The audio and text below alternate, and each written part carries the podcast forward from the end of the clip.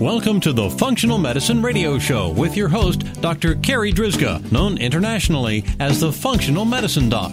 Dr. Carri is committed to helping patients find the root cause of their health problems and fixing the cause with natural treatments so they can feel normal again. Dr. Carri is the founder of Functional Medicine Ontario and is the author of the hit book Reclaim Your Energy and Feel Normal Again. Please welcome your host, Dr. Carri Drzyzga. Hello, everybody, and welcome to the Functional Medicine Radio Show, the only internet radio show dedicated to giving you real solutions to improve your health. Not only are they real solutions, but they are natural solutions as well, because as you know, the one and only true wealth you have is your health. I'm your host, Dr. Carri Drzyzga, the Functional Medicine Doc, and I'm committed to helping you find the root cause of your health problem, fix the cause with natural treatments so you can feel normal again, and live your life to the fullest. Today's topic is all about mental wellness. I'm so very excited about today's show because my special guest is Dr. Christina Bjorndal. Let me tell you a little about her. Uh, Dr. Christina Bjorndal is an authority in the treatment of mental illnesses such as depression, anxiety, bipolar disorders, and eating disorders. Having overcome many health many mental health challenges, Dr. Chris is a gifted speaker and writer who has helped many patients achieve physical, mental, emotional, and spiritual well being. She has completed three books on mental health, as well as a 10 week course and in person retreat on mental health. Dr. Chris, thank you so much for being my special guest today on this episode of the Functional Medicine Radio Show. Thank you very much. It's great to be here with you. I'm so excited to have you on. It's been a while since I've had a podcast where we've spoken about mental health and the importance of that and how much natural medicine can have an impact. Um, for the listeners out there, I did interview Dr. Kelly Brogan a while ago. I'll find that podcast in our archives and I'll put that link in the podcast notes. And I specifically remember Dr. Brogan talking about depression. And she's saying, you know, we should not so much think of depression as a mental illness, but we should start thinking of it more as a symptom, a symptom that something is wrong, you know, deeper inside. So, Dr. Chris, can you talk about your story, if you would be so kind, your story about how you regained your mental health? I think that's a good mm. place for us to start today. Hmm. So my story starts in high school when I developed an eating disorder. And an interesting side note around that was the year prior to that, I did antibiotics for several months to treat acne. And now there's a lot, there's much more research and discussion around the relationship between the gut microbiome and mental health. But back in the mid um, or early 1980s, when, when that happened to me, there was no conversation going on about the microbiome at all. So, from I just mention that to people because, from a root cause, it's really important to take uh, a proper case and to ask questions going as far back as to how did you take antibiotics and for how long in your childhood. So I um, was also an overachiever, and I, in that tendency, served me well until I got to about to my third year in university, and I found myself in a place where I'd never been before, which was paralyzed by anxiety and debilitated with depression. I was started on an antidepressant, which I took, and for several months I uh, slowly started to feel better, but then I swung completely the other direction into a full blown delusional psychotic manic episode. And I was given the diagnosis of bipolar disorder type 1. And what I did with that is I basically pushed it into a corner where I didn't look, and I didn't uh, want anyone to know about that or the experience that I'd had. And then I just continued marching along back to that overachieving type behavior. And upon graduation, I ended up working in the corporate world, reported to a CEO within six years of my career. And all the while was wearing this mask that hey everything you know what i've got it all together everything's okay on the outside but actually i really wasn't doing that well on the inside. And this all culminated in a suicide attempt um, in 1994 that left me in a coma with kidney failure. And i was told that i would need a kidney transplant. And I was on dialysis for a, a, while, a period of time, and it was during this time of recovery that I was given a book to read by Marianne Williamson called A Return to Love. And in that book, there's a quote on surrender, which goes along the lines of surrender is not about breaking out of anything, it is a gentle melting into who we really are. And we let down our armor and we learn to love and accept all aspects of ourselves. And so for me, that was a very impactful statement because what I realized um, was I didn't love and accept myself. I had been living in or with the stigma and the shame of having this diagnosis. Uh, and so I began to look for other ways and, and to find answers to the question, you know, what is going on with me? And is there another solution other than being at war with myself and taking five psychotropic medications to try to manage myself? And it was through that quest to find help that I came across a, a mental health regained public forum. And I went to that lecture and listened to a doctor talk. His name was Dr. Abraham Hoffer and I became his patient, started on a nutritional protocol, and then uh, shortly thereafter, that was really my first year where I felt some relief from depression and anxiety, which I hadn't felt in the 15 years prior to that. And that got me wondering about how how could I help people if, if this is the only person that I could find at the time, and I know there's a lot of people struggling, then there must be a need for this type of care. And so I then uh, made a career change, and here I am today practicing as a naturopathic doctor and helping people regain their mental health in the ways that I have been able to. So that's the journey, the you know the 30 year journey in a in a nutshell for you. Thank you so much for sharing that. So let's dive a little bit deeper into what are some of the underlying factors that you look for when a patient comes into you and they're struggling with some kind of mental illness, as far as like getting to the root of it. What are some of the mm-hmm. things that you look for? Mm-hmm.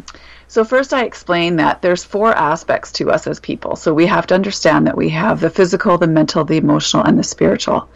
And our Western system is focused on that physical level. So what I explain is there's three macro systems within you that com- comprise the physical, which is the neurotransmitters, the neuroendocrine system, and the organs of detoxification.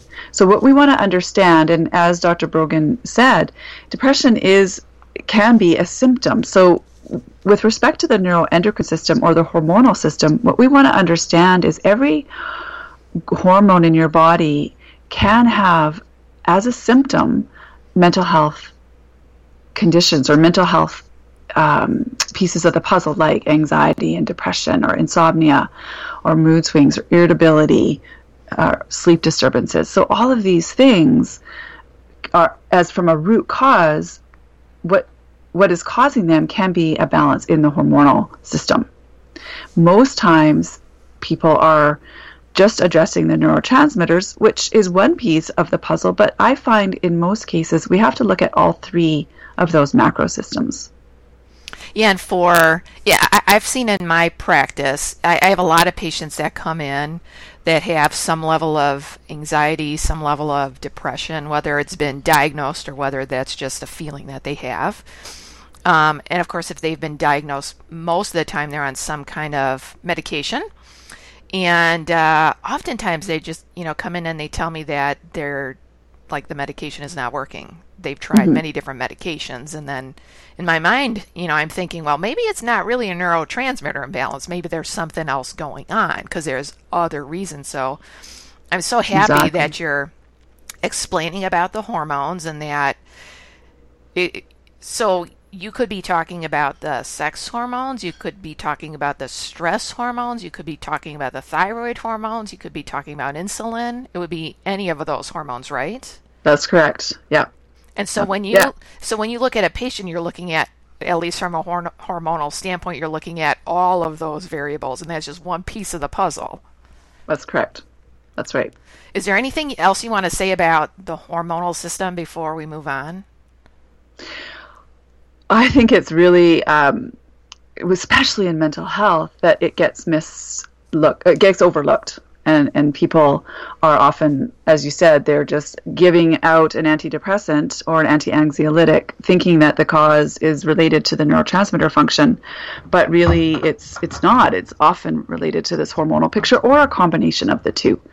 And I know for myself, when I first was regaining my mental health, it was primarily the neurotransmitters that were being supported. And I started to feel better for half of the month and then the other half of the month I still was struggling, right? So you have to understand, you know, for me, then that I didn't realize at that time because I had no knowledge about the body or medicine, but I, you know, that obviously was that my hormones were also out of balance, which they were. So that's it's really important for people to understand that I think there's an explanation for what you're going through, and and we can figure it out. It just it may take time, but there is an answer or an explanation to what you're going through. And also to add on to that, you know, from a from the standpoint of our male patients, um, the importance of testosterone and that testosterone often starts declining at about at about the mid 30s. Mm-hmm. And uh, for some men, it could be even earlier than that. And for some men, it could be like a slow decline. For others, it could be a sharp drop. But for men, testosterone has a big impact on mental health. So it's not it's not just like sex drive. It's not just about erections. Testosterone can have a huge impact on motivation, drive, and mental health for men. That's right. Yeah, and there's also a huge connection between just testosterone and heart disease in men as well. So that's also important for people to, to be aware of. Yeah. So when you look at the hormones and you look at the neurotransmitters. So, how do you look at the neurotransmitters? Is that because I've heard some, I know there are tests, some tests that are out there, but you know, that has varying opinions on the validity of the test. You just go by the patient's symptoms. Like, how do you address that? Or do mm-hmm. you go deeper than that? Yeah, so what I do is I will assess them using some objective questionnaires as well, just to give me a, a sense of the degree at, of which they are experiencing symptoms of depression. And then what I do from the neurotransmitter perspective initially is I start off by explaining this dietary piece because this was really big for me. I had been a vegetarian but I was really more of a carpetarian. There weren't a lot of vegetables in my vegetarian diet. And one of the, what people have to understand is that serotonin, which is one of the main neurotransmitters that is often in, implicated in mental health, it is derived in the body from tryptophan.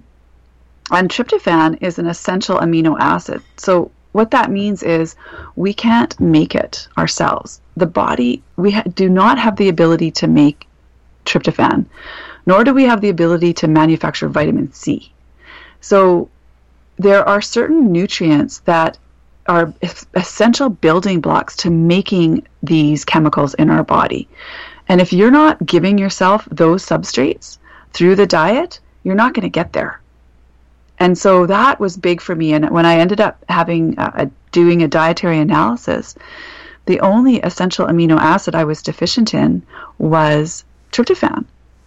So it was no wonder that I could that I always felt in a low state of uh, with my mood because I wasn't there, there was no ability for me to make serotonin on my own.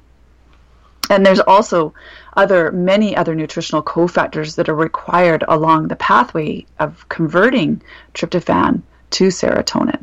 So there's a long list of nutrients like such as zinc, B6, B3, B5, iron, magnesium, um, and vitamin C. So if you are deficient in those, and I was low in the in B12, which is another nutrient, and iron, then those are also limiting factors in your ability to make serotonin. So for me, I always start with the diet piece, making sure that we are giving, making sure that our body has the nutrients that it requires in order to make the neurotransmitters. Because if you just start with supplementation, and often supplementation is, is required, um, I still think from a root cause, we always have to make sure that we're eating the right foods. And that in our society, because we are a little bit off track, I think, in this food department, we are, you know, we may be negligent in if we don't suggest to people this dietary piece. I'm so glad that you brought that up because I was getting the sense that maybe some of the listeners would just like run out and buy a bottle of tryptophan, and right. um, and of course you could do that, but if that doesn't work, it's because there's a lot of other factors at play, and that you know supplements can be helpful and they have their place, but you cannot just supplement yourself out of this. You have to get the whole diet aspect, uh, get that you know up to par. Yeah, and it's really important too to mention that tryptophan for it, it, its primary direction isn't actually to go to make serotonin in the body. And so I don't actually I never actually prescribe tryptophan because tryptophan what people want to understand is its primary direction to go if we're not under a lot of stress is to make vitamin B3. That's used in every single cell of our body in the Krebs cycle to make what's called adenosine triphosphate, which is the energy currency that every cell in our body needs to stay alive. And so that's the priority. It's more important to keep our hearts beating and our lungs breathing than it is for us to feel good. But if we are under stress, and a lot of people are, then the tryptophan can go down a different pathway in the body called the kynurenic pathway, and it, it, goes on to make something called quinolinic acid, which is considered more of a neurotoxin. And to, and then we are have a hard time again getting to the serotonin piece. So tryptophan, it's it's it's best to be working with somebody who can help navigate this for you. And I there's different opinions about the tryptophan piece. Some clinicians do prescribe it. I personally uh, don't because I also feel that managing stress is a really big part of this mental health puzzle as well. And unless the person is in a parasympathetic or relaxed state, then depending on what's going on in their life and the different factors, tryptophan may not be the right prescription. So please consider working with someone if you're not already. And then, Dr. Chris, is there anything else that you wanted to say about the neurotransmitter piece before we go on to the detoxification piece? Just that there, the three sort of the three main neurotransmitters are serotonin, from an inhibitory perspective, are serotonin, GABA, and then dopamine. And dopamine is really important as well if there's any addiction issues that a patient has. So that's why there's another uh, common neurotransmitter that, or sorry, a common antidepressant that many people are aware of called Wellbutrin, um, or bupropion, which is also used for helping people quit smoking. So there's, and dopamine is also derived from another essential amino acid called phenylalanine. So again, coming back to this dietary piece, it's really important to make sure that you're getting these building blocks. So that's that's the other. And then I just the last thing I want to mention about neurotransmitters is if you're working with a patient or if somebody has bipolar disorder, we do have to be careful with the, the excitatory neurotransmitters, so the norepinephrine, epinephrine, and glutamate. Some some references do refer to dopamine also as an as an excitatory neurotransmitter. So we do have to be, I think, mindful of that uh, because I don't want to swing anybody into a manic state. So, thank you so much for explaining all of that. So, as far as the physical aspect, you said there's the three main puzzle pieces the endocrine, the neuroendocrine or hormonal aspect, and then the detoxification aspect. So, let's talk a little bit about that detoxification aspect. Mm-hmm. So, what we want to understand is everything that your body consumes the air that we breathe, the water that we drink, or whatever the the whatever it is that we drink, whether it's water, alcohol, um, coffee, pop. They there there can be chemicals uh, in in all of these things that create a burden in the body, and a lot of times people think of mental health conditions as again as a deficiency picture that you're not making enough of something but some, but something to be to, to, to consider is perhaps there's something from the environment that is actually blocking the receptor. So it can't get into the cell to do the job that it needs to do, whether it's a hormone or, or the neurotransmitter. So this environmental piece and then the connection of, with that and then the organs of detoxification is extremely important. And we talk about the gut or our digestive system as the second brain. So the health of our digestive system is is an important piece of this puzzle. And I was mentioning at the very beginning how I had taken antibiotics for several months prior to the the onset of, a, of an eating disorder. And now there's research that confirms that, that there is this connection.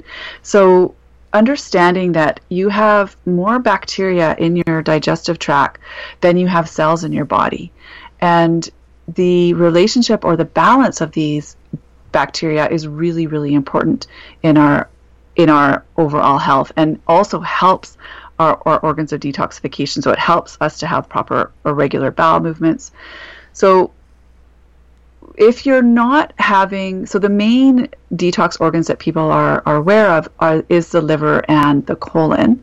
But we do want to understand that the kidneys and the lungs and the skin and the lymphatic system are also all part of this. So if you're not eliminating properly then you are creating a, what, what can happen is your liver works extremely hard to get these toxins out of your body and they can get eliminated from our body by two routes the bowel or through the urine. And if you're not el- eliminating regularly, then the stool can sit in the large colon. And this, if there's an imbalance in bacteria, which many people have, there's these bacteria that end up basically breaking apart the chemicals that the liver has worked to to get rid of, and you end up reabsorbing them and getting another toxic hit. And then this, in turn, contributes to inflammation and to something called leaky gut syndrome. So, all of these factors play a role, and it relates back to our prior use of medications, to our levels of stress, to the level of stomach acid that we have. And so, we're always wanting to take a look at what's happening from a digestive perspective as well as the liver and the colon. Fantastic. Thank you for explaining all of that. The the research is just there's an abundance of research right now on the gut microbiome mm-hmm. and the gut brain connection and the brain gut connection and so for the listeners out there, everything that Dr. Chris is telling us today, there is research behind all of this. Um, okay, so let's kind of switch gears and um, talk about some of the other steps that you use when you're addressing the mental aspect of health, the emotional aspect of health, the spiritual aspect of health. Hmm.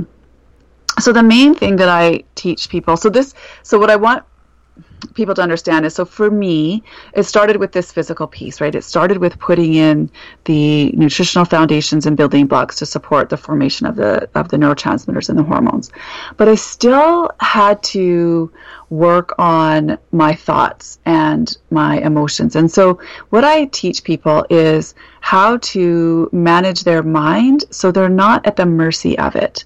So, I have additional training in aspects of mindfulness uh, counseling and compassion focused therapy and cognitive behavioral therapy and gestalt psychotherapy. So, what I think is really important for people to understand is that there's something called psychoneuroimmunology. And so, what that means is basically your thoughts create neuropeptides, and these neuropeptides then affect the hormones that can get produced in the body, which in turn affect how you feel. So it's a bit of a chicken and an egg problem here because if we're wanting to change how we feel, we have to take a look at the thoughts that we're thinking. And I know for me, this was really difficult at the beginning because I felt like if you had said to me, "Hey, Chris, you know, change your thoughts, change your life," I would have probably rolled my eyes at you and walked out of the room. And I think that was because I felt like you were implying that I was causing depression, like intentionally, with my thoughts. But the reality is, now that I'm on the other side of this, I can see that I was really a glass is half empty thinker.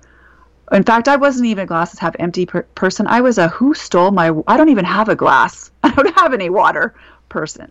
So it was a very negative um, thinker. And it's been a real important piece of my healing to learn how to manage these thoughts. So just so the listeners have something to to take away, what I what I teach is this this process. It's called a four R process, or I initially that's what I was taught by my naturopath, but I I've upgraded it since I'm still have this overachieving piece of the puzzle to the seven R's. but really, the four R's, just because we have a short shorter period of time here, is you want us Uh, recognize. So if the first R is recognize. What is the nature of the conversation going on in your head?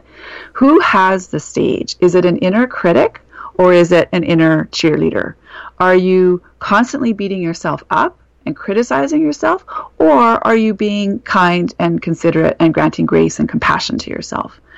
Most of us are not doing the latter. Most of us are being quite harsh on ourselves. So once you recognize th- that, the second step is to refrain from following these thoughts any further because our thoughts trigger these emotions, which then trigger another thought, and we go round and round and we spiral and we stay stuck in depression and anxiety. And you refrain by relaxing into this present moment with your breath. Essentially, this is learning how to meditate it doesn't have to be that you have to sit for, you know, 30 minutes twice a day. This can be as simple as interrupting the thoughts with taking two deep, deep breaths. And the important part about the breathing that I want people to understand here is that most people are just breathing with the top parts of their lungs, but your lungs go all the way down to the bottom of your rib cage and your diaphragm comes across. And when you pull that diaphragm down to do a proper inhalation, what's sitting right underneath your diaphragm is your adrenal glands. And it's those adrenal glands that respond with hormones like cortisol in response to these thoughts that are critical. And so that's coming back to that piece that I was mentioning, the psychoneuroimmunology piece. So learning to move ourselves from a sympathetic or stressed state into this parasympathetic or relaxed state is extremely important. And just to mention back to this dietary piece that I was talking about earlier, digestion, there's certain functions in the body that require you to be in a parasympathetic or a relaxed state. And, depre- and, and, and digestion is one of them. And most people are eating in a sympathetic state. They're eating uh, on the run. They're eating in their car while they're uh, while they're working. They're not moving into a parasympathetic state. So you may you might be eating the most pristine organic food, but if you're in a sympathetic state, you may not be getting the full benefit from the nutrition. So, and then the last R is to resolve that you have to repeat this process. This is not something that you can just do one time and expect to have yourself cured. It's it's look at your mind like a muscle and if you wanted to develop a six pack, you got to do more than one sit up. So it's the same thing with this. You have to repeat uh, this process over and over again. And so what people can do, what I would love people to do, is to start asking, where are you living in your mind? Are you living in the past, in the present, or in the future? and realize that the only one of those three things that actually exists is this present moment right here, right now. And so if you're worrying about something in the future, the best thing you can do is affirm the outcome that you want to have happen. Instead of, most people are thinking about all the worst case scenarios, all the negative what ifs. So start to check in with yourself about where are you living from from a time perspective, but also what is the nature of the thoughts that you're thinking and are they serving you or not? Dr. Chris, I have so many more questions for you, but we just have a couple of minutes left. Is there anything else that you think is important for our listeners to know, you know, that we haven't talked about yet?